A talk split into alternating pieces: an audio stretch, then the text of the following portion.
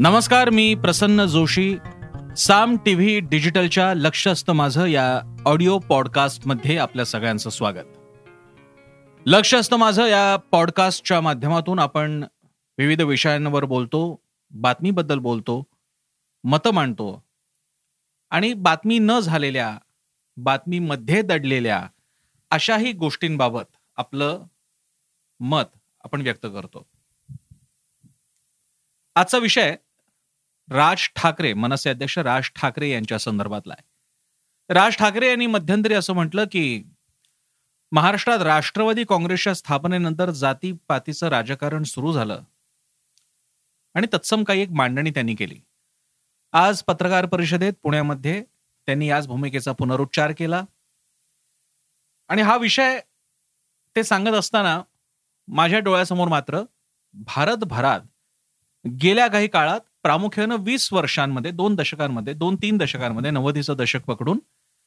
आणि त्यातही गेल्या काही वर्षांमध्ये एक वेगळं वातावरण बघायला मिळतंय तो विषय घोळत होता.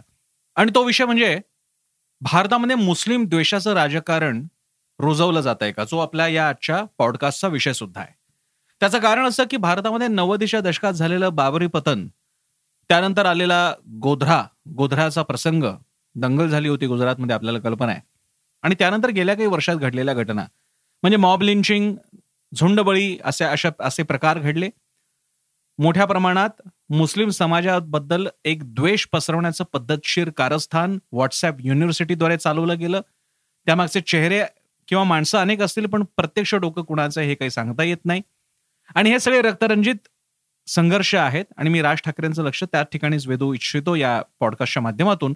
कारण ज्या ताण्यामाण्याचा ते विचार करतायत महाराष्ट्रामध्ये तो जातीय ताण्या तो जातीय संघर्ष जातीपातीचं राजकारण आणि हे त्यांनी एक प्रकारे नकारात्मक टर्म वापरली आहे. पण भारतात एवढ्या खंडप्राय देशामध्ये प्रत्येक राज्यामध्ये विविध जाती आहेत. तिथे जातीय राजकारण ते जातीयवादी नसतं तर जातीय राजकारण अपरिहार्य ठरतं. कारण त्या जातींना तुम्हाला प्रतिनिधित्व द्यायचं असतं त्यांची मतं सुद्धा जाणून घ्यायची असतात. आणि त्यामुळे जातीय राजकारण त्यांच्या ताण्याबाण्यांसह अपरिहार्य ठरतं. पण त्याचं पर्यवसान कुठल्याही रक्तरंजित संघर्षात झाल्याचं महाराष्ट्रात तरी दिसलेलं नाही. उलट पक्षी हिंदू मुस्लिम द्वेष वाढवण्याचे प्रकार मोठ्या प्रमाणात घडले. मॉब लिंचिंगच्या घटना घडल्या. अखलाकचं मॉब लिंचिंग असेल किंवा पुण्यामधल्या एका तरुणाचा आय टी सॉफ्टवेअर इंजिनियर असलेल्या एका मुस्लिम तरुणाचा खून असेल दवसा ढवळा झालेल्या या अशा घटना तिकडे सांगता येतात. आणि म्हणून राज ठाकरे जेव्हा या एका जातीय ताण्याबाण्याबद्दल म्हणतात किंवा जातीयवादी राजकारणाबद्दल म्हणतात त्यामध्ये तथ्य आहे की नाही हे मान्यवरांनी ठरवायचं आहे अनेकांना आपापली मतं मांडता येतील.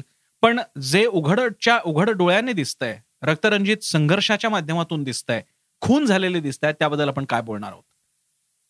घेटोआयझेशन म्हणजे एकाच ठिकाणी एखाद्या समाजाची वस्ती वाढत जाते. मुसलमानांकडनं वस्तू घेऊ नका त्यांच्यावरती बहिष्कार घाला किंवा तत्सम काही गोष्टी अनेकदा अफवा पसरवल्या जातात. आणि या अफवांवरती विश्वास ठेवून सुद्धा गुन्हेगारी कृत्य घडलेली आहेत दंगली घडलेल्या आहेत. हे सगळं वातावरण गेल्या काही वर्षामध्ये. आणि खास करून मुस्लिम व्यक्ती किंवा समूहाची वाटेल तशी यथेच्छ टिंगलटवाळी करणं याचं नॉर्मलायझेशन साधारणीकरण गेल्या काही वर्षात झाले की नाही? हा प्रश्न फक्त राज ठाकरे यांच्यासाठीच नाहीये तर हा पॉडकास्ट ऐकणाऱ्या प्रत्येकासाठी आहे. आपण स्वतःला अशा जागी विचार करून पाहावा की आपण जर का त्या जागी असू आपला समाज त्या जागी असेल आणि आपली कोणी टिंगलटवाळी करत असेल किंवा आपलं जगणं अतिशय अवघड करून टाकत असेल तर आपल्याला काय वाटेल?